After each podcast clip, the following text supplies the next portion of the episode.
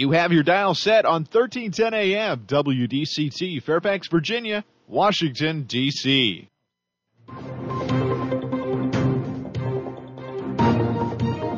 워싱턴과 미국, 그리고 세계의 흐름을 짚어보는 라디오 워싱턴의 시사 토크쇼, 워싱턴 전망대.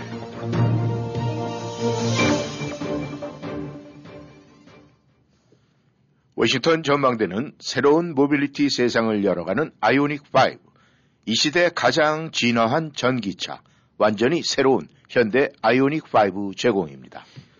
어느덧 4월의 마지막 주가 시작이 되었습니다. 4월 25일 워싱턴 전망대 월요일 순서 시작합니다.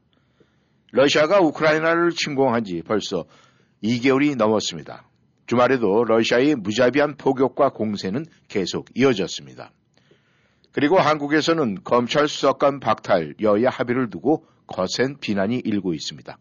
주말 사이에 우크라이나의 전황, 어떤 변화가 있었는지 알아보고 시작을 하겠습니다. 오늘도 김영일 해설위원 함께하십니다. 안녕하셨습니까? 네, 안녕하십니까. 네, 주말 잘 보내셨습니까? 예. 예, 뭐 저희들이야 조용하게 어떻게 잘 보냈는데 이 러시아와 우크라이나에서는 아주 뭐 지금 너무 좀 심하다 할 정도로 거친 지금 공격이 있는데. 이 러시아군 우크라이나를 지금 마구잡이로 막 공격을 계속하고 있습니다. 이게 언제까지 어떻게 될 것 같습니까? 글쎄 이제 우리가 뭐 한국도 6.25를 겪었습니다만 이제 그동안에 크고 작은 많은 전쟁들, 전투들 전 세계에서 이제 벌어지고 있는 거 뭐 이제 신문이라든가 혹은 텔레비 화면 같은 거로 보고 있죠. 네. 예, 근데 이번에 우크라이나 전쟁에 이렇게 잡히는 화면들을 보게 되고 나면은 그냥 도시 하나가 뭐 원래 전쟁이 있게 되고 나면 뭐 저기 무너지기도 하고 벽돌 이런 거 흩어지고 거리가 그냥 황량해지는 건 대체로 그렇습니다만 이번에 우크라이나 때 보게 되면 그게 뭐 이렇게 단순하게 좀 무너지고 그런 것이 아예 그냥 초토화가 돼버린 것 같아요. 네. 그 전에 우리 6.25 때 그런 그저 전장 사진 같은 것들이 그냥 도시 전체가 그래서 뭐 보도들 보게 되면 완전히 90% 혹은 95% 파괴되는데 아닌 게 아니라 거리나 주택가를 보게 되고 나면 제대로 된 건물이 단 하나도 없을 정도로. 네. 그러니까 이 과정 속에서 이게 지금 러시아가 하고 있는 것들이 보게 되고 나면 뭐 애당초 무슨 군사 목표 혹은 전략 그런 목표물 타격 이런 것이 아니라 네. 그냥 우크라이나 전체를 말살해버리려고는 그야말로 그냥 무자비한 포격, 미사일 공격 이런 것들이 진행되는 것 같습니다. 그래갖고 지금 뭐 이제 지역별로 이제 돈바스 지역 혹은 동남부 지역 쪽으로 이렇게 이제 초점이 좀 좁혀졌는데 예. 이제 우리가 그 많이 보도에 접했습니다만 이제 마리우폴이라는 그 이제 거점 도시에서 이제 제철소가 거기 한 2, 3천 명 정도가 이제 우크라이나 이 저항군이랑 이제 민간인 포함해서 한 3천 명 정도가 이제 지금 거기서 이제 저항하고 버티고 있지 않습니까? 예. 근데 이 부분은 이제 며칠 전에 푸틴이 뭐 마리우폴 다 점령했다. 하면서 거기는 봉쇄에서 이제 일체 이 뭐 파이 한 마리도 통과시키지 못하고 들어가지 못하게 해라라고 했대는데 네. 여러 가지 나왔던 얘기들은 봉쇄를 할 수밖에 없는 그러니까 거기를 치고 들어가기가 참 어려운 워낙 요새화가 돼 있고 또 지하에 뭐 하나의 또 하나의 도시가 있다는 식으로 평가받을 만큼 미로 내지 지하 통로들도 많고 그러니까 이제 거기를 제압하기 위해서는 수천 명 이상이 사상자가 날 수 있는 그런 위험한 데니까 네. 거기를 들어가진 못하고 그냥 바깥에서 둘러싸고 있는 형식이 아닌 것 같은데 네. 지금 나오는 것들을 보면 이제 거기에 대한 공격이 외곽에서부터 시작이 됐다라는 거 보니까 네. 이제 여기도 뭐 워낙 오랫동안 버티면서 음식이라든가 탄약 같은 것들이 다 떨어졌다니까 네.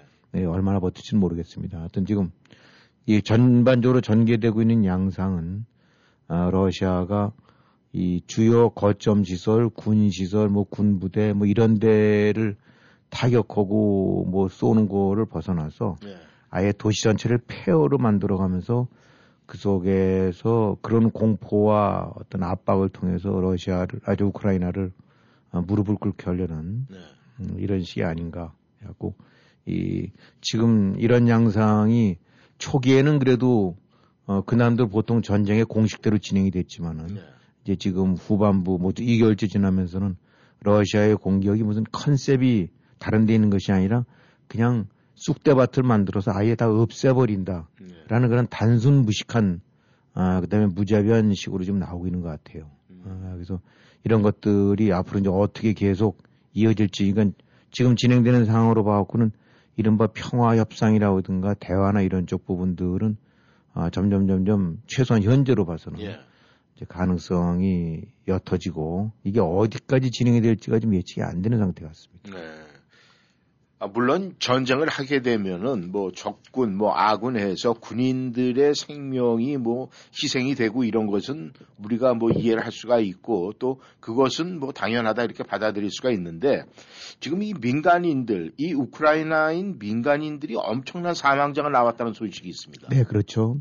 네, 지금 뭐 가늠이 안 될 정도인데 가장 이제 대표적으로 지금 두드려 맞고 폐허가 된 데가 이제 바로 이제 마리우폴이라는 그런 그 지역인데, 거기가 뭐 한 인구가 이런 사태가 일어나기 전에 한 45만 명 정도 됐을 때는 데인데 지금 이제 한 10만 명 이리저리 이제 피하기도 오고 많이 죽기도 하고 한 10만 명 정도 남아 있대는데, 그 지금 말씀드렸던 이제 제철소 말고 일반 주택 이라든가 시가 이런 데를 보게 되고 나면은 지금 추정되고 있는 거는 최소 2만 명 이상이 숨졌을 거다.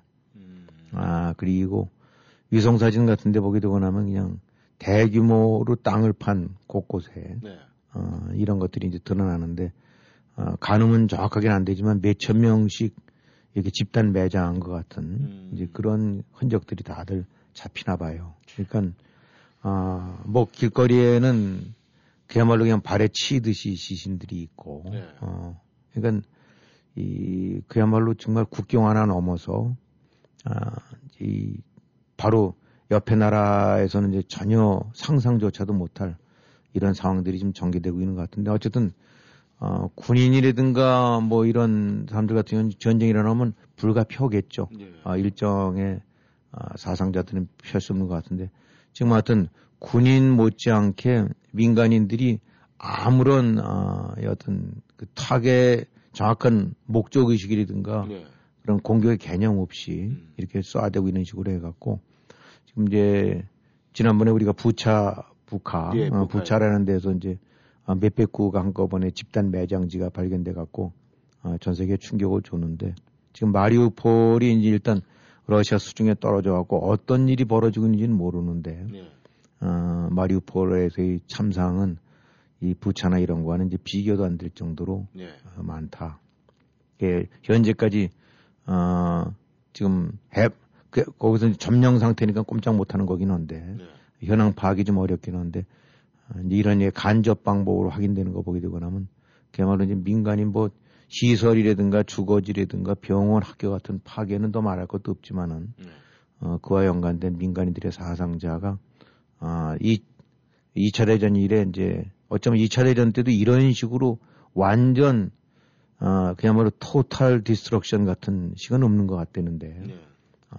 전에 볼 수 없는 그런 양상을 지금 푸틴이 만행을 저지르고 있는데, 지금 저도 우려되는 거는 이 키에프, 그러니까 키우에서 이제 실패를 해갖고 이제 빠지고 그랬을 때, 이제 러시아군들이 빠졌을 때, 그 당시에 뭔가의 어떤 이른바 평화협상, 종전의 그런 여지가 그 당시에는 조금은 있었나 봐요. 내부에서 나오는 얘기 보면 이제 이렇게 해야 되나 저렇게 해야 되나 뭔가 이제 실패가 온 것 같고 그러니까 그랬다가 이 계속 코너에 몰리고, 특히 이제 모스크바호 그 순양함 러시아의 자존심이라고는 모스크바호가 격침되고 난 데부터 이제 양상이 좀 더욱 더 바뀌었다는 그런 얘기들도 나옵니다.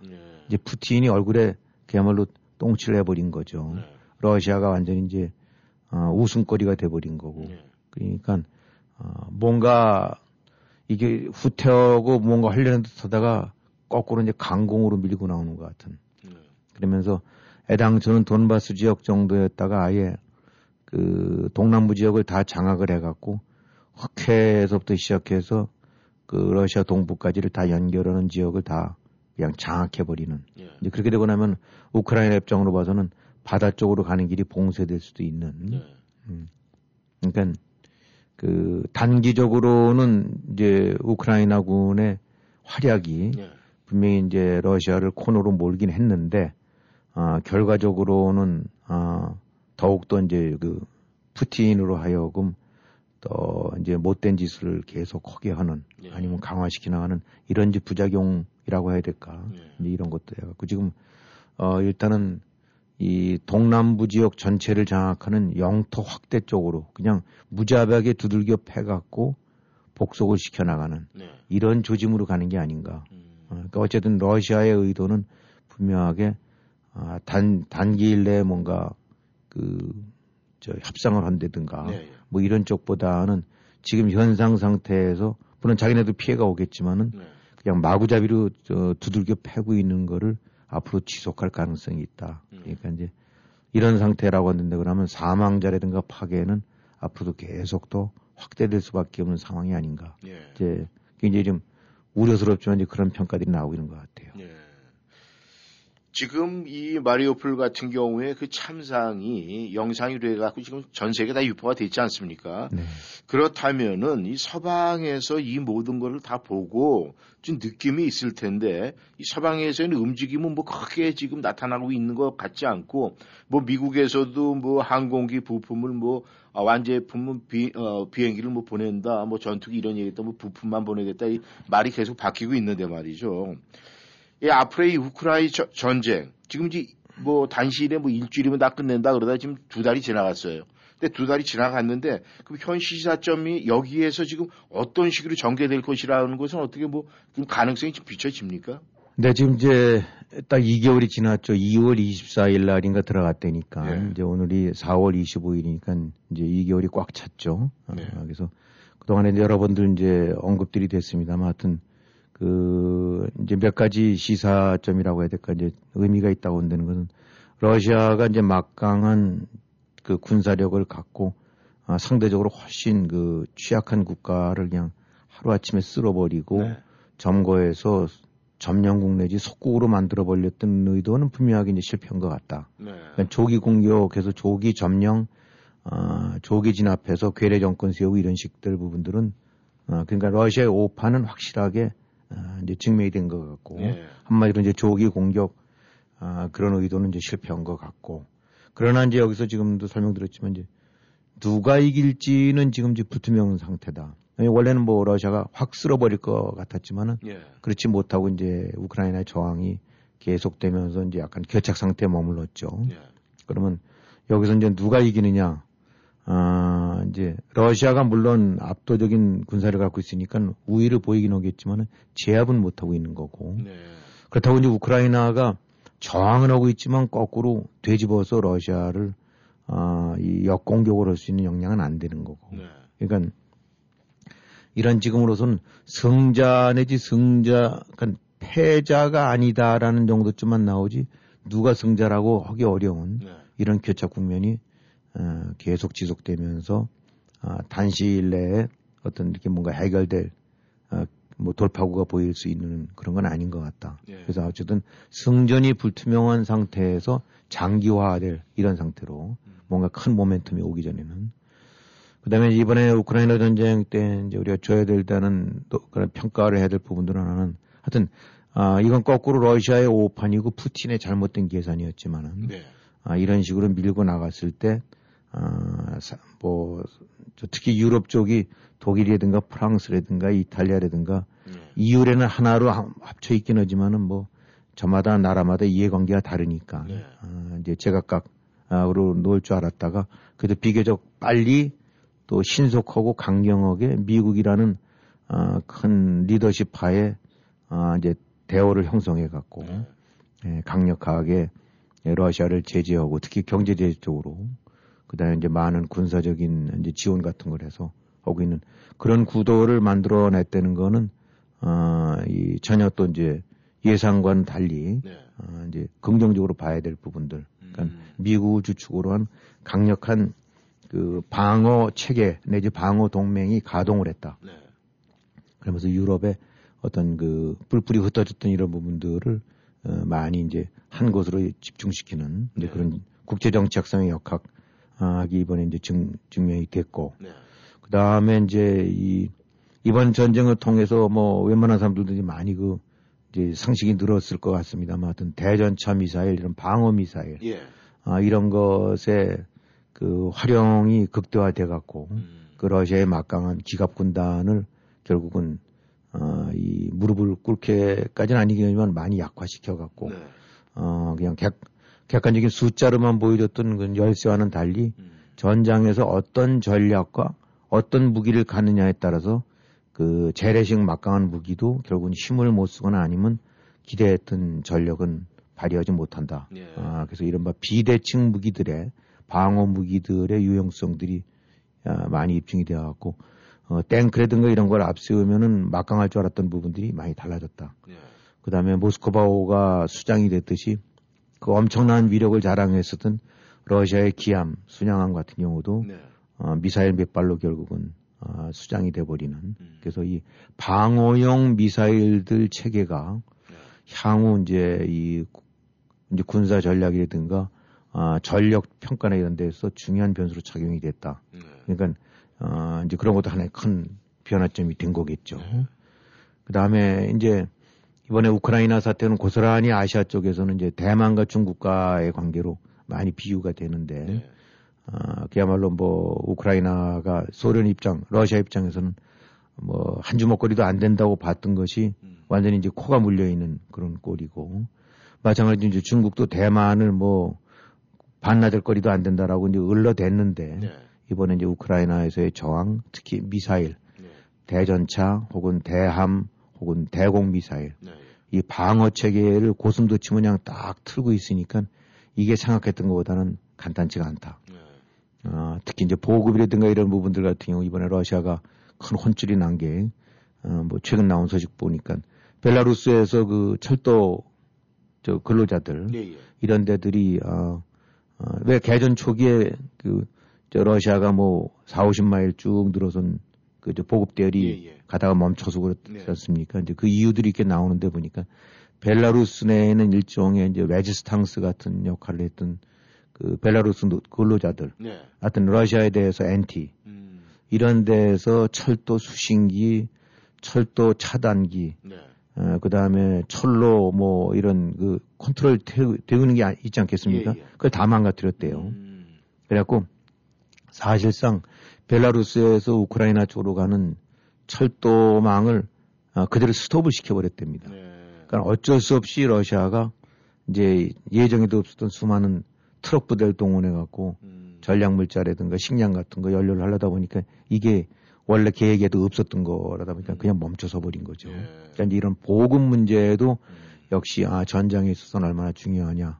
그거는 고스란히 이제 대만에 적용시킨다 하는데, 그러면 중국이 대만을 먹고 침공을 하려면 바다를 건너야 되는데 이 벨라루스를 통과해서 넘어갔던 것보다 훨씬 더 어려운 이 바다 상륙을 해야 되는 이런 부담들, 이렇게 해서 중국의 대만 침공 전략이라든가 뭐 이런 부분에서 중대한 변화를 줄 수밖에 없었다.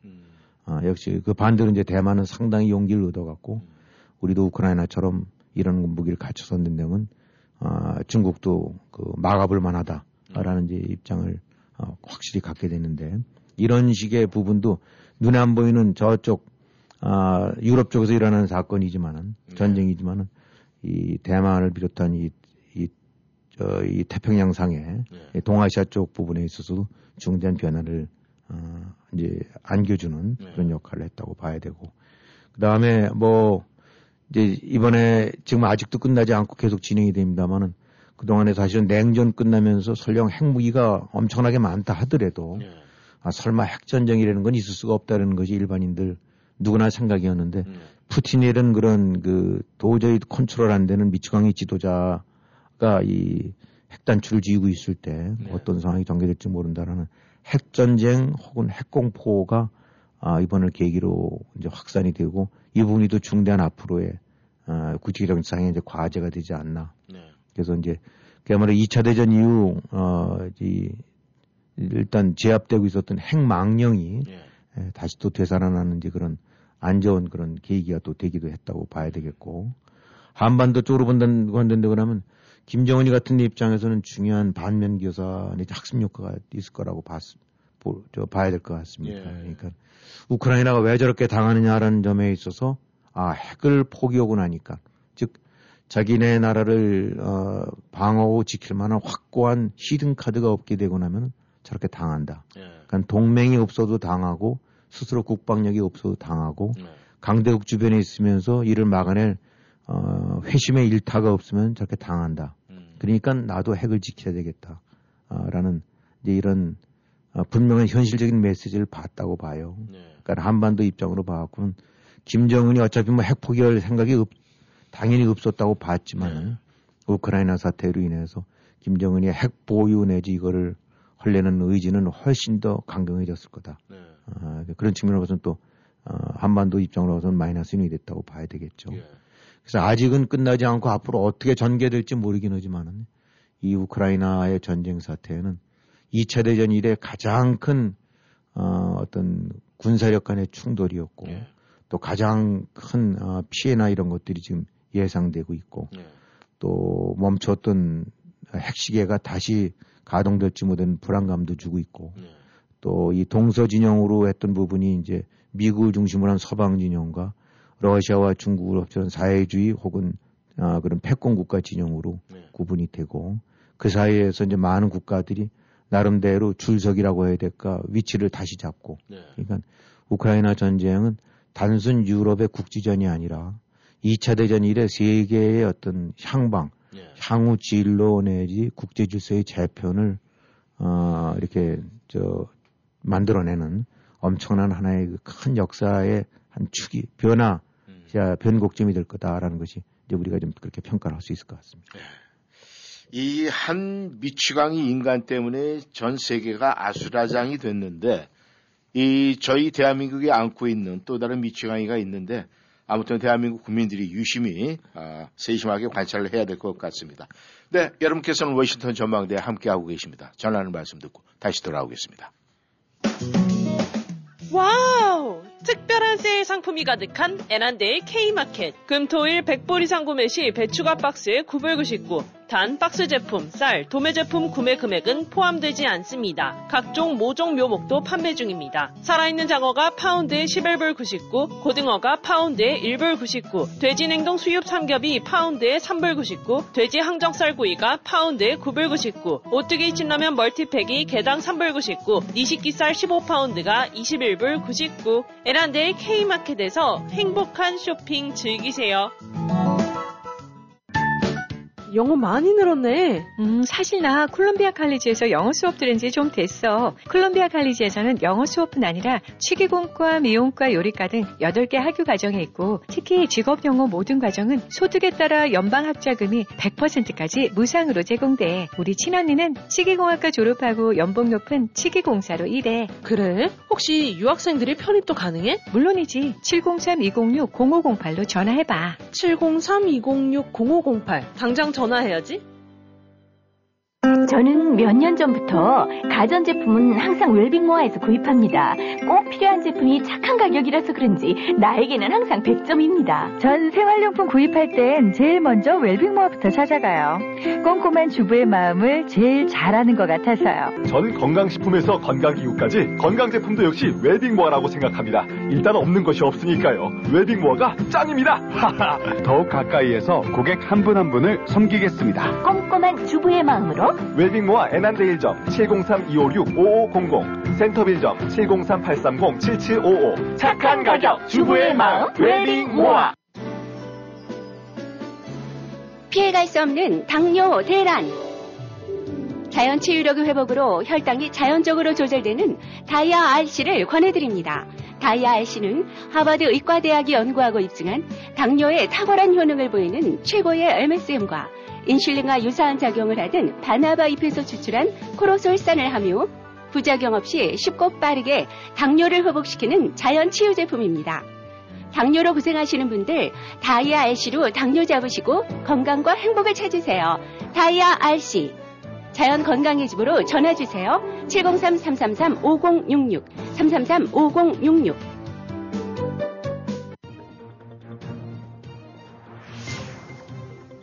여러분은 지금 라디오 워싱턴 그리고 미주경제신문대표인 김용일 해설위원과 라디오 워싱턴 콘텐츠 본부장 이구순이 진행하는 워싱턴 전망대를 함께하고 있습니다.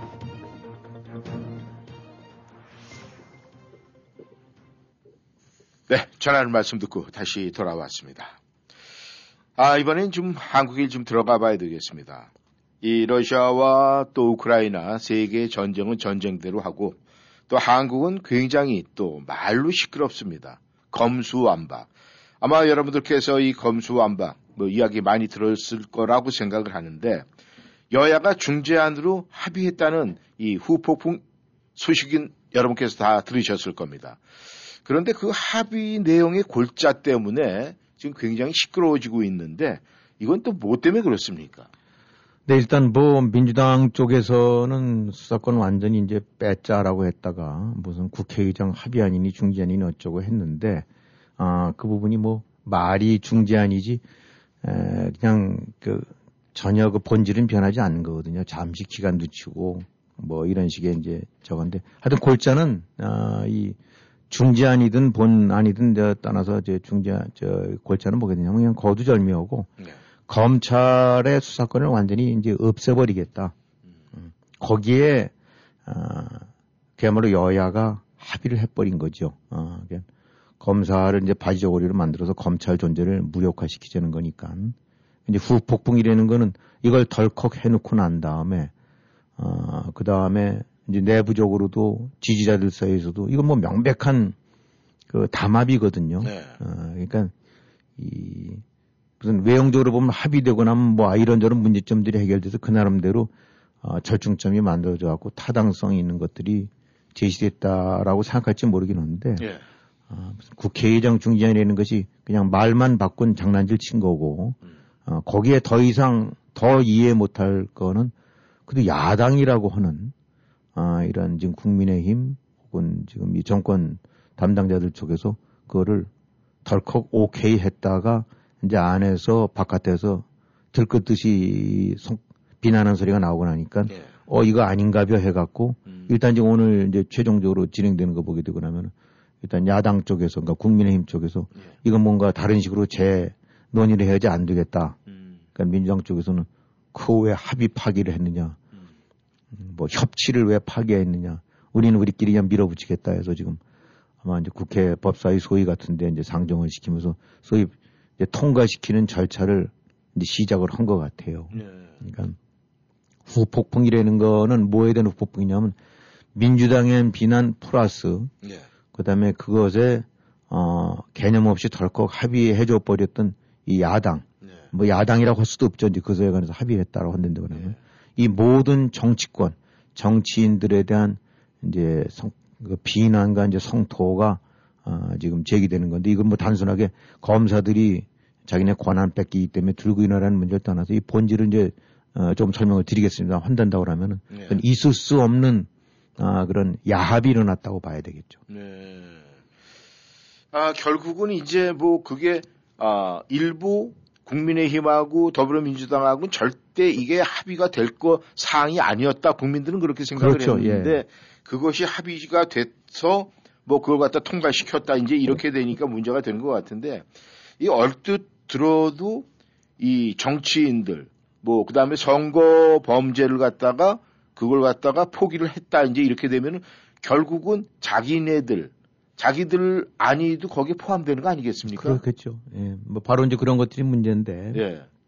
어쨌든 아까 말씀한 대로 아무리 적어도 야당은 저건 용납이 안 하겠지라고 했다 보니더니 그냥 그날로 뭔가 어쩌고 뭐 수정 열쇠 어쩌고 해서 어쩔 수 없다는 식으로 해버리니까 그야말로 정말 완전히 당한 거죠. 예. 야당이라는 존재, 아니 뭐 야당, 여당을 떠나서 저거야말로 절대로 용납해서는 안 될 그런 기본 원칙을 위에 저버린 거기 때문에 이건 뭐 이 비난이라든가 이 저거에서는 벗어날 수가 없을 겁니다. 예. 결정적인 잘못은 온 거죠. 예.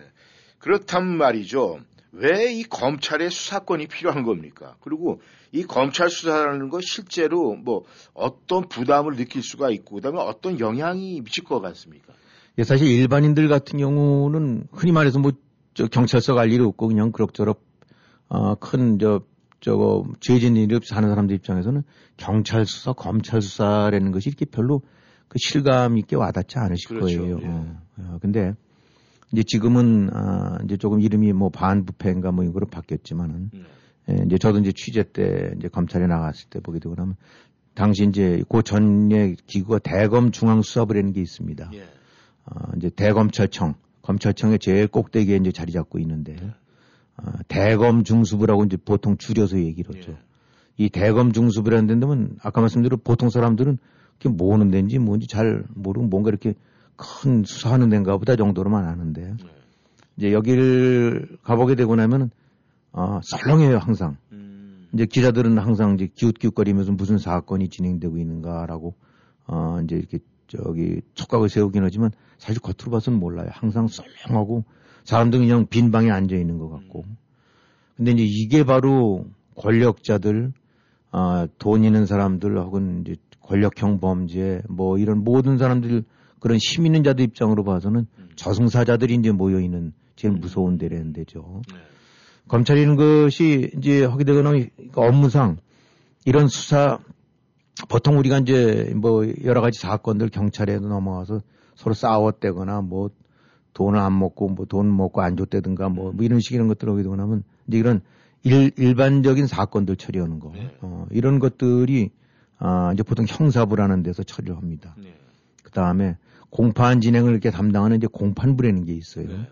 그 이외에 이제 기획수사 수사를 하는 검사가 검찰들이 직접 수사에 나서는 경찰에서 넘어온 사건을 처리하는 형사부가 아니라 직접 수사라는 것이 특수부라는 게 있고 특수부의 제일 이제 상급 기관으로서 제일 큰 데가 대검 지금 말씀했던 중수부라고 생각을 하시면 됩니다. 그러니까 이제 한마디로 대검 중수부에서는 뭐냐면은 소위 이제 자잘한 저 올챙이 사건 이런 것들은 근치도 않아요. 누가 뭐 술 먹고 싸웠다든가 뭐 돈 100만 원 때문에 다툼이나 이런 건 안 봅니다. 이 사람들은 이제 그야말로 권력과 연관된 것들, 대형 범죄들, 뭐 이 경제 범죄 중에서 엄청난 이제 큰 범죄들. 이럴 때면 뭐 이제 삼성의 그 여러 가지 그 저기 주가, 아니면 이제 소유권 이런 부분, 이제 조작하는든가 이런 류의 그 장부 조작이나 회계 조작 같은 거. 그 다음에 청와대 권력자랑 재벌이 결탁해서 돈을 주고 받았다든가. 아니면 공직자가 무슨 뭐 국장급, 과장급이 아니라 장차관급 이상의 고위공직자 이런 데가 연관된 그런 범죄들. 그다음 뭐 이런 것들 부분들을 쭉 이제 지켜보는 건데 바로 겉으로 봐서는 아무 일도 없어서 터긴 하지만은 이게 사실 아름아름 뒷전에서 물속에서 이제 움직이고 있는 거죠. 큰 건들을 잡아서. 근데 이런 류의 이 이제 존재가 왜 부담을 주냐면, 이 검사라는 이제 이 존재는 말이죠. 어떻게 보면은 하나의, 독립기관이에요. 뭐, 보통 이제 검사 동일체 원칙에 의해서 위로는 검찰총장이나 아래 평검사까지 한 몸으로 움직이는 것 같긴 하지만은 지휘 명령 체계가 그렇다는 거지 개별적으로는 검사 하나하나가 독립적인 헌법기관이라고들 보고 있습니다. 그 얘기는 뭐냐면, 검사의 하나하나 개별 판단에 최대한도의 자율권을 주는 거죠. 지휘 체계는 있지만 이래라 저래라 할 수 있는 부분이 있고 이래라 저래라 못하는 부분도 있다는 얘기죠. 그러니까 바로 이런 검찰의 존재 때문에 군부 독재 같은 시절에서도 함부로 검사는 못 건드렸던 겁니다. 중정, 예전으로 친다면 중정, 안기부, 뭐 이런 데들, 그다음에 권력자들, 청와대 이게 다 검찰의 어찌든 간에 자기네들이 힘을 갖고 있고 청와대도 힘을 갖고 있긴 하지만 또 한편으로는 검사나 검찰이라는 그런 사정기관에 관해서 부담을 갖고 있을 수밖에 없다는 얘기죠. 물론 검찰총장 대통령 예전에 임명했고 하지만 총장을 임명했다고 해서 대한민국 모든 검사를 하나하나 대통령이 통제할 수 있는 것이 아닌 게 바로 검찰이 갖고 있는 독특한 성격이라고 할 수 있어요. 국회의원도 마찬가지로 헌법기관이기 때문에 뭐 당 소속에 의해서 같이 움직이지만 하나하나 국회의원이 개별적으로 움직일 수 있는 거 아닙니까? 그렇죠. 그런 권한을 보장받고 있는 거고 검사도 마찬가지죠. 그래서 이 경찰이나 이런 데는 소위 위에서 명령 체계에서 해라 말라 하게 되거나 움직이지긴 하지만 검찰은 그게 잘 안 되는 경우가 있습니다. 그리고 또 그런 부분이 바로 검사의 힘이 되는 거고 검사의 권위가 되는 거죠. 이렇기 때문에 이런 걸 토대로 해서 움직이는 대검 중수부 같은 데서는 그야말로 권력도 함부로 통제를 못하는 그런 이제 역할을 하게 되는 거죠. 바로 그런 부분은 경찰에서는 절대로 할 수 없는, 무슨 경찰이 무능하거나서가 아니라 구조 자체가 그렇게 돼 있기 때문에 경찰이 이른바 민생이라든가 이런 부분들 처리 쪽으로 주력을 하고 있고, 이거는 그 권력형 비리, 경제범죄, 선거범죄 같은 그런 지능 차원 높은 훨씬 규모가 크고 은밀한 이런 것들을 하기 때문에 이런 거를 커버할 수 있고 조사할 수 있는 권한이나 권능 능력의 이런 쪽 부분들은 경찰 쪽에서는 가질 수가 없는 거예요. 바로 이렇기 때문에 검찰의 수사권이라는 거는 절대적으로 그 나라의 흐리는 물을 맑게 하거나 제동을 거는데 절대 바로 필요하다는 얘기죠. 이 검경 수사권, 우리가 뭐 일반 시민들도 하도 많이 들어가지고 이제 뭐 검찰, 경찰, 뭐 수사권 이런 얘기 많이 들었는데, 이 결국 검사와 경찰의 차이는 어떻게 볼 수가 있습니까? 이제 검사나 경찰이나 다 경찰이나 다 수사권이 있죠. 지금 현재 체제로 봐서는. 그리고 뭐 어떻게 보면 절대 다수의 많은 사건들은 다 경찰이 처리하는 것도 사실입니다.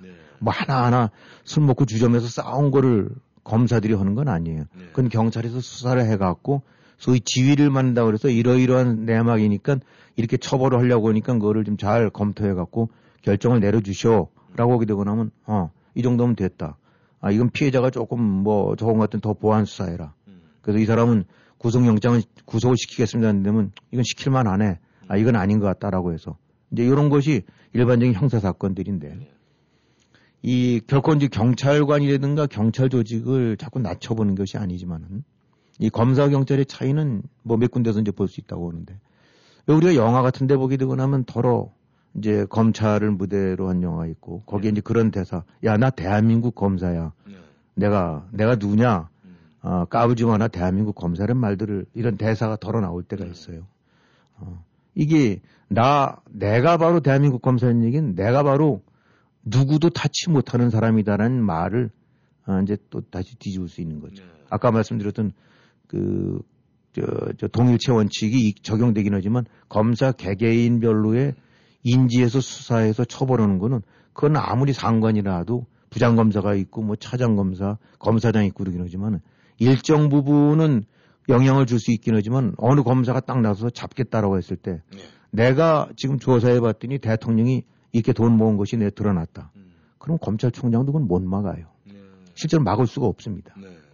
바로 이런 제도나 시스템 때문에 소신 있는 검사가 가능하게 될 거고 소신 있는 검찰이 가능한 겁니다.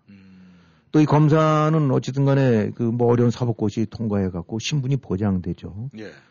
단순 월급 조금 더 주고 직급이 높은 걸 넘어서 검사의 수사권이라든가 이런 독립적인 이런 권한들 같은 경우를 법으로 보장해주고 있어요. 또 퇴임하게 되거나 하면 변호사 개업도 할 수 있지 않습니까?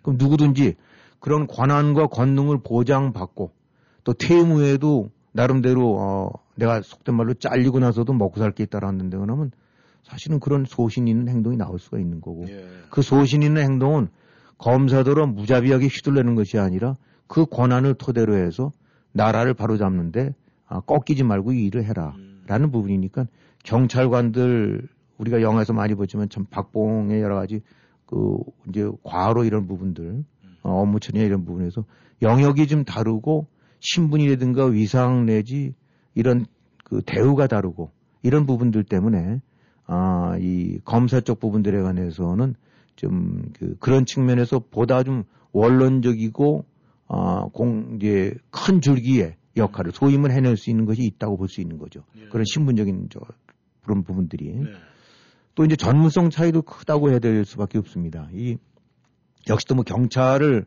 비하하는 것이 아니라 이 구조적으로 전문성 차이가 날 수밖에 없어요. 예를 들면 조세 포탈, 세금 포탈이라든가 주식 갖고 장난치는 거. 그다음에 우리도 알지만 드루킹 같은 컴퓨터 갖고 장난치는 거. 그다음에 교묘하게 선거법 위반해 갖고 돈 주고 받고 이렇게 하는 이런 부분들. 그다음에 구중궁궐 청와대 같은 데서 일어나는 권력형 범죄. 이런 거 참 적발이 안 됩니다. 수사가 쉽지가 않아요.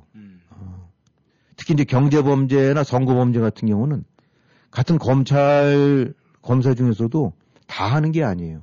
그 분야의 전문가들이 있습니다. 그 분야의 테크놀로지라든가 시작해서 전문성을 갖고 있어야지. 언론사도 그렇습니다. 이 사회부 기자에 따라 다양한 경제분야하고 기사 못 써요. 가갖고 용어부터 시작해서 배워야 되고 상당 기간 지나야나 겨우 돌아가는 맥락을 알기 때문에 예. 모든 기자가 다 어디나 기사 쓰는 게 아니라 마찬가지로 경제부 기자가 검찰 나가서 고참 기사를 못 쓰는 게 그 돌아가는 맥락이라든가 용어라든가 구조를 모르거든 법을 모르거든 못 쓰거든요. 예. 마찬가지로 이런 전문성이 절대 필요합니다. 그러니까 우리가 뭐 영화 같은 데 자꾸 저 그냥 알기 쉽게 비유를 합니다만 무슨 황정민이라든가 뭐 설경구 이렇게 보게 되면 경찰 하나가 아주 그냥 그 오기에 똘똘 뭉치고 예. 막 이렇게 해서 뭐 해결하는 것 같은데 그런 사람이 그런 류의 존재가 울산 이 청와대가 대통령이 장난친 사건 그런 거 못 혼댄 얘기죠. 네. 울산 경찰서에서 그거 못 건드리는 거예요. 원전 막아라고 했던 부분들을 설경구 같은 경찰 하나가 의협심으로 그거 절대 해결이 안 된다는 거죠. 네. 원전이면 원전의 부분에 관한 철저한 전문 지식을 파악하고 네. 그걸 토대로 해서 법리를 검토하고 이렇게 해야 수사가 들어가지 그게 경찰이 수사할 수 있는 부분이 아니에요. 이 또 범죄 수사라는 건 말이죠. 네. 뭐 동네에서 저 식당에서 싸움 나고 나면 금방 출동해서 네가 잘한 거 내가 잘한 거 뭐 어디 멍이 들었는데 뭐 전치 밑줄이 금방 증거가 드러나지만 이렇게 범죄 이 지능 범죄는 이렇지가 않습니다. 네. 권력형 범죄, 조세 범죄, 경제 범죄 이런 것들 보게 되고 나면 그쪽도 전문가들이 고도로 법망을 피해서 요리조리 준비하고 그 다음에 그 허점 같은 걸 이용해서 하는 데거든요. 그렇기 때문에 파악조차가 쉽지가 않아요.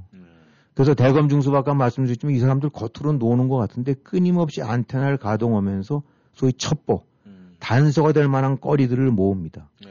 어느 순간 구석에서 새는 게 있거든요. 아무리 청와대 내부에서 주고받고 했다 하더라도 그 속에는 보는 눈이 있고 또 그 권력 구조 속에서 이탈된 이런 사람들이 제보도 하고 그런데 잘못하면 이거 대통령까지 물러나야 될 사건을 아까 이제 자꾸 같은 얘기를 합니다만 황정민 경찰한테 누가 제보하겠는가? 그게 안 하죠. 네. 그거 해봐야 어차피 막힐 거 아니까. 그리고 대검 중수부에 흘리고 나면은 대검이 움직여갖고 나라를 뒤집을 수 있다는 역량이 갖춘 데 하는 거지. 그러니까 이 첩보 단계에서부터 이 차원이 다르다는 얘기죠. 그러면 첩보 단계에서 뭔가를 파악을 했다. 이제 그걸 갖다가 그다음에 이제 인지했다 그래요. 이제 뭐가 있구나. 그럼 그걸 갖고 그다음에 이제 내사에 들어갑니다. 겉으로 안 드러나고 쭉 이제 저 은행 장부도 조사해보고 계좌도 조사해보고 그다음에 관련됐던 사람들은 이제 하나씩 부르는데 절대 티를 안 내게 해줘. 네. 이름도 모르게 그냥 쥐도새도 모르게 재벌 불러다 놓고 며칠씩 조사라는 거죠. 네. 그렇게 해서 확실하게 증거가 잡히고 그러게 되고 나면 본격 수사에 들어가서 공개 수사를 한다든가 아니면 발표를 해갖고 엮어 놓는 거죠. 네. 이런 것들이 웬만한 그 어떤 힘과 정보망 이런 것들이 이렇게 된다면 이런 류의 그 거대 범죄 이런 것들은 절대로 할 수가 없어요. 네. 즉 할 수 있다는 얘기는 검찰만이 지금 할 수 있는 거다. 그러니까 이런 수사력, 전문 인력, 그 다음에 이 전문가들이 다 법리 검토해갖고 해가면서 하나씩 그 은밀한 데를 파헤치는 부분들이 몇몇 경찰로 이렇게 되는 것이 아니다라는 얘기죠. 예. 그러니까 지금 뭐 왜 경찰 얼마인지 수사하고 대부분 다 하는 거 아니냐? 아 그렇죠. 대부분의 사건이 있는 것이 보통 그냥 서민형, 생활형 사건들 같은 경우는 싸우거나 뭐 무슨 돈을 좀 주고받고 뭐 개돈 갖고 도망갔다든가 뭐 이런 것들이 거의 대부분이고 교통사고라든가 이런 그거 다 경찰이 할 수밖에 없어요. 그걸 검사가 하는 건 아닙니다. 다시 말씀드리면 검찰이라는 것은 결국 이런 류의 생활형 사건에 대한 과도한 잘못이 있는 거를 경찰을 통제하지 않으면 이게 또 경찰이 마구잡이로 칼을 휘두르니까 그런 견제 외에 지금 말씀드렸던 중요 범죄들, 권력형 범죄, 경제 범죄, 선거법 위반 이런 큼지막한 진짜 배기 그 큰 도둑놈들 이런 것들을 견제할 만하고 수사할 수 있는 거는 검찰밖에 없다는 얘기죠. 네. 그러니까 검찰 수사권 박탈이라는 거는 이런 걸 모조리 막아버리겠다는 얘기고 지금 뭐 이미 했던 대로 그럼 울산 사건 덮어버리고 뭐 원전 사건 덮어버리고 대장동 사건 덮어버리고 지금 이제 문재인 정권하에 일어났던 온갖 그 비리나 이런 것들 부분들 이제 수사가 덮여버리는 거예요. 그다음에 당장 이거 시장 된다면 이제 6월 1일인가 이거 선거 있게 되는데 네. 뭐 선거법이라는 것은 공소시효가 6개월인가밖에 안 되기 때문에 그것이 제대로 안 되고 나면 얼마든지 장난질 쳐더라도 전혀 그 손을 못 대는 겁니다. 네. 그러니까 겉으로는 검찰의 개혁 어쩌고 한다긴 하지만 이 모든 구린 사건들 그동안에 저질렀던 범죄들을 다 덮어버리자고 하는 것이 민주당의 검찰개혁, 검찰 수사권 완전 박탈이는 건데 네. 여기에 노란한 게 아니라 가담을 하고 같이 했다는 거죠. 네. 그게 바로 큰 문제죠. 예. 하여간 김 의원님 지금 말씀 들어보니까 그게 생각이 나네요. 이 경찰 나부랭이라는 소리가 있는데 검찰 나부랭이라는 소리는 별로 들어본 적이 없는 것 같습니다. 근데 문제는 말이죠. 이 평검사 때는 말씀하신 대로 나 대한민국 검사야 이런 소리가 들리는 것 같은데 직급이 올라가면은 이 검찰이 또 정치의 신역 뭐 이런 소리가 들리는 그렇죠. 그건 왜 그럽니까? 그 사실이죠. 그리고 그 점에 관해서는 이제 검찰이 개혁 대상이 될 수밖에 없었던 것도 예. 그런 왕왕 그런 사례들이 늘 있어 왔었으니까요. 예. 그야말로 권력에 충실한 충견 노릇을 해왔다는 거 비난 피할 수가 없는 건 맞습니다. 예. 근데 이제 그런 점이 있다라고 그래서 예. 칼이 문제가 있어서 칼을 녹여버려서 없애버린다는 것 자체가 이제 이게 말이 안 된다는 듯이. 예. 이기 때문에 말이죠. 이 정치권화, 정치에 시녀되는 거 이런 걸 막아야죠. 검찰의 소임이라는 거는 공명정대하게 정당이라든가 정치 권력에 관계없이 눈치 보지 말고 잘못된 도둑놈들을 잡아라. 그럼 범죄를 잡으려는 것이 검찰에 맡겨진 그 검사의 권한으로 국민들이 맡긴 거니까 그걸 하게끔 해야 되죠. 그런 문제가 있다고 해서 넌 아예 수사를 하지 말라는 것 자체가 이 자체가 안 되는 거죠. 검찰권 말살이죠. 예. 그러니까 이거는 이 결국 개혁이라는 것을 빙자해 갖고 네. 정치권이 권력의 신여가 됐던 걸 빙자해 갖고 아예 없애버리겠다. 근데 뭐 다른 정권들도 다 그랬고 과거 정권도 검찰이 그 소위 말해서 권력의 개노릇을 했다라는 비난에서 자유로울 수가 없는데 네. 근데 이번에 이제 단순히 문재인 정권만 본다고 하면 이 검찰을 정치 검찰로 만든 게 누구냐? 바로 청와대다. 그 어쨌든 간에 이 이제 박근혜 사건으로 연결해 갖고 윤석열이라는 사람이 잡아놓은 거 아닙니까? 네. 그 자체도 정치 검찰이었죠. 네. 그 다음에 이제 조국 잡아놓겠다라고 하는 것을 맞게 한 거.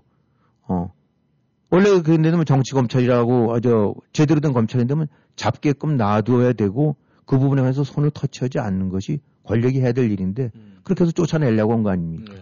그러다 결국 자충수를 둬갖고 바로 쫓아내려고 한 사람이 대통령이 돼버렸는데 네. 길게 멀리 갈 것 없이 문재인 정권 자체가 철저하게 권력, 특히 이 검찰 권력을, 검찰권을 정치의 종속도구로 만드는 것이 바로 그런 거죠. 네. 자기네들이 개혁 대상이 돼야 될 행태를 저지르고 나는데 그걸 빌미로 해서 없애겠다라고 그런 거니까, 뭐 속셈이 아까 말씀드렸던 대로 자기네들이 연루했던 온갖 구린 사건, 예. 이제 정권이 바뀌면서 들춰질 수밖에 없는 이 판도라 상자를 덮겠다는 얘기죠. 예. 뭐, 아무리 입으로 이 각가지 자화자찬 뭐 이렇게 이빨린 말을 하더라도 본질은 그겁니다. 판도라 상자를 덮자.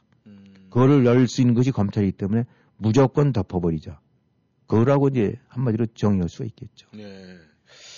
근데 이제 문제는 말이죠. 이번에 이 검수완박, 이제 중재가 돼가지고 여야가 합의했다는 거에 문제점이 그렇죠. 노출되는 거 아니겠습니까? 그렇죠. 예. 그 어떤 문제점입니까? 예, 뭐든지 어떤 식의, 잘못된 일이 나오면 그걸 보면서 거꾸로 볼 수 있는 것이, 들춰볼 수 있는 것이 그로 인해서 누가 이익을 받는가를 봐야 되는데, 예. 이번에 합의했던 걸 보게 되고 나면은 특히 권력형 범죄, 그 다음에 이 선거법과 관련된 이런 범죄, 예. 이런 것들에 대해서 자유로워지는 거거든요. 예. 그러니까 아까도 말씀드린 청와대든 고위공직자든 국회의원 이런 권력자들이 가장 부담스러운 것이 뭐니 해도 대한민국인 검찰이에요. 예. 아무리 뭐 이 정치 권력 어떻게 해서 비난들을 하긴 하지만 자기네들이 캥기는 거거든요. 예. 그러니까 근데 이런 거 박탈하게 되고 나면 사실은 부담 벗어나는 거 아닙니까? 그래서 모르긴 모르지만 겉으로는 뭐 물구들지 싸우는 것 같긴 하지만 뒷전에서는 어쩌면 민주당이 국민의힘 쪽에 다 이게 누이 좋고 매우 좋은 거 아니요. 당신을 적절하게 하다가 이러면 다 좋은 거야 우리. 이제 우리는 자유로워져라는 말이 오갔을 거라고 짐작이 되는 거죠. 네. 짬짬이로 다 덮은 거죠. 그러니까 이 정치인들었다면 여야 가릴 것 없이 겉으로는 아닌 것 되지만 속으로 야 이제 우리가 검찰이라는 거에서 벗어날 수 있나. 야호. 바로 그것이 이번에 소위 합의라는 걸 만들어낸 그 바탕이 아닌가. 네. 그러니까 여야나 똑같은 인간들이라고 봐야 되는 거죠. 한마디로. 근데 이제 문제는 그 지금 당선인 인수위에서도 인정했다는 이런 소리가 들리고 있어요. 그렇죠. 이게 바로 이제 문제죠. 뭐 합의했다라고 그날 곧장 합의하고 그 다음에 저도 뭐 신문 저 기사 본 기억이 납니다만 네. 인수위에서 여야 합의한 거면은 인정을 한다. 근데 이제 여기서 중요한 거는 인수위라는 것이 네. 인수위라는 것이 바로 당선인의 의중 내지 당선인의 국정을 준비해가는 그런 데 아닙니까? 그렇죠. 인수위에서 인정했다는 건 결국 대통령 당선인이 인정했다는 거지 당선인이 펄펄 뛰는데 그랬다고는 안 보거든요. 네. 그러니까 이 얘기는 결국은 뭐냐면 겉으로는 어떤지 모르지만은 이른바 민주당 문재인 정권의 홍위병이나 다름없는 그런 패거리들이 민주당이 밀어붙이고 네. 아닌 척하면서 말리다가 소위 그 때리는 시어머니보다 말리는 시누이가 더 밉다고 네. 아닌 척하다 결국은 하고 이 새 정부조차도 아니라고 하는 척하다가 결국은 같이 짬짬이로 야합을 해버린 거거든요. 네. 그러니까 윤석열 당선인 사람이 검찰총장 때 저기 검찰 수사권 박탈하는 거에 관해서 중수처 하는 거에 관해서 이거를 격이 된다면 부패 완판이 된다는 식으로 했는데 그 말이 안 나온 거죠. 그러니까 이 얘기는 명백하게 물론 이제 뒤늦게 지금 이렇게 해서 문제점들이 있다라고 해서 이제 소위 틀어갖고 다시 뭐 이 더 재협상을 하자 이런 식으로 했는데 딱 나왔던 시점이라 이런 걸 보게 되고 나면 이거는 명백하게 지금의 야당 인수위를 포함해서 새 정부 구성자 쪽도 이것도 같이 동조했던 얘기로밖에 볼 수 없어요. 네. 그것을 반대 내지 이런 부분들 초장에 그러면 그런 반응이 나와서는 안 되거든요. 펄쩍 뛰면서 이건 무조건 안 된다. 머리가 깨져도 이건 안 된다라고 해야 되는 거죠. 네. 그 한동훈 법무장관 내정자가 뭐 그 국민의힘 당 대표에게 그런 얘기를 했다고 그러고 이건 절대 안 된다. 이건 안 되는 것이 문제가 많다. 뭐 이런 이야기는 들리긴 합니다만은 이 야당의 대응이 그럼 어땠어야 하나 이렇게 우리 김 의원님께서 생각을 하십니까? 예를 들어서 말이죠. 지금 민주당이 대한민국은 민주국가 아니라 대한민국은 사회주의 국가다. 라는 식으로 헌법을 바꾸겠다. 라고 한다고 나면 그것에 관해서는 긴 얘기가 필요 없는 겁니다. 그건 무조건 안 되는 거거든요. 예. 무조건. 바로 이건 무조건 안 되는 거였어요. 그러니까 정치 권력, 정치 검찰 뭐 어떤 식으로 하는 부분들에서 네. 이거는 그럼 야당이 했어야 될 부분들은 이거는 말 떨어지자마자 중재안이든 뭐든 간에 다 이건 안 된다. 네. 이건 기본적으로 대한민국의 검찰권 박탈이라는 거는 대한민국을 부패 온상으로 만드는 특히 정치 권력자들의 부패 이 휘둘린 걸로 만드는 게 무조건 안 된다. 네. 그러면 수적으로 밀린다. 그 밀릴 수 있죠. 법이 그렇게 돼버렸고 야당이 여당이 거대 여당이 돼버렸으니까. 네. 그럼 어떻게 해야 되냐? 오케이. 그러면 죽자사자 말려보지만 만약에 이번에 통과되고 나면은 국민들한테 여러분들 지금 우리가 숫자가 밀려서 이렇게 됐으니까 다음 총선 때 우리를 주세요. 이거 완전히 되돌려 놓겠습니다. 네. 그러니까 우리 다음 선거 총선의 공약은 이 검찰 수사권 뺏긴 거를 완전히 원상 회복시키겠습니다. 우리를 이번에 어쩔 수 없이 지난번 총선 때 증거로 해서 이렇게 해서 밀렸으니까 뭐 이런 식으로 한다든가 네. 그다음에 까꾸로 수사권 박탈적이 아니라 윤석열 당선 같은 게 그랬어야 됐어요. 제가 봤을 때는. 야, 내가 다른 게 아니라 검찰총장 해보고 검사 해봤더니 진짜 휘둘리더라. 청와대에 밀어붙이는데 휘둘릴 수밖에 없더라. 그러니까 내가 이제 대통령 됐으니까, 그야말로 내가 이 검사 때 얘기했던 대로, 진짜 진정한 그 권력으로부터 독립된 검찰을 만들어 주겠다. 그래놓고 수사권 박탈이 아니라 수사권 줄 테니까. 그 대신 니들이 이거 조자룡 칼 쓰듯이 마구잡이 흔들면 안 된다. 이런 식으로 해서 니들도 그대로 잘못된 검찰권을 휘둘렀을 땐 당한다. 라는 견제장치를 만들고 동시에 내가 대통령 되고 나면 나를 포함해서 모든 공직자를 완전히 자유롭게 수사해라. 그 권한을 줄 테니까. 네. 함부로 휘두르진 말고 견제법은 만들고. 이렇게 해서 거꾸로 검찰의 정치 권력으로부터 독립할 수 있는 체제를 만들고 법안을 만들고 동시에 검찰이 자기들 임의대로 장난치지 못하게끔은 견제 법안을 만들었단다면 예를 들어서 또 다른 어떤 감시기구라든가 감사기구 같은 걸 만들어서 그 수사에 대한 평가를 해갖고 이것이 검찰이 장난친 거라 안 된다면 그에 상응하는 검사를 그냥 혼을 내버리는 아니 구속해버리는 이런 시스템을 만들어서 가야 그것이 올바른 검찰총장 출신의 대통령이 해야 될 일이다. 근데 호나니까 인수위가 합의했으니까 인정한다. 그러다 뒤늦게 이제 반발들이 나오나니까 이 부분들은 좀 국민들 뜻을 봐야 될 것 같다. 이게 내가 속내를 모르고 하는 얘기긴 합니다만은 짐작이 간다. 짬짬이로 대충 이건 누이 좋고 매분 좋은 건데 이런 식으로 해서 넘어가려고 그러다가 내부적이든 여론이 안 좋아지고 나니까 이게 아닌가벼 하고 이렇게 하는 것 같다. 지금 결국은 이제는 그런 점에 있어서는 다른 외교안보나 이런 측면으로 봐서는 새 정부가 추진하고 있는 부분들 저는 올바른 방향으로 봐서 문재인 정권의 폐악이 잡혀가고 있다라고 보는데 검찰 수사권에 관한 이 스탠스라든가 대응을 보게 되고 나면 똑같다. 민주당 나무랄 거 없고 민주당 국민의힘 그다음에 새 정부 다 지금 하는 짓거리들이 똑같다. 이건 국민들이 그대로 좌시하면 안 된다. 절대 용납했다가는 이거는 대한민국이라는 거는 그야말로 권력자들의 부패공화국. 그야말로 유전무죄가 아니라 유권무죄. 유정무죄의 국가로 바뀐다. 아수라, 영어 아수라 그대로 재현된다는 거 잘 알아야 된다. 네, 감사합니다. 네, 워싱턴 전망대는 새로운 모빌리티 세상을 열어가는 아이오닉5. 이 시대 가장 진화한 전기차 완전히 새로운 현대 아이오닉5 제공이었습니다. 여러분 감사합니다. 다음 시간에 다시 만나겠습니다. 김영일 해설위원 수고하셨습니다. 네, 수고하셨습니다.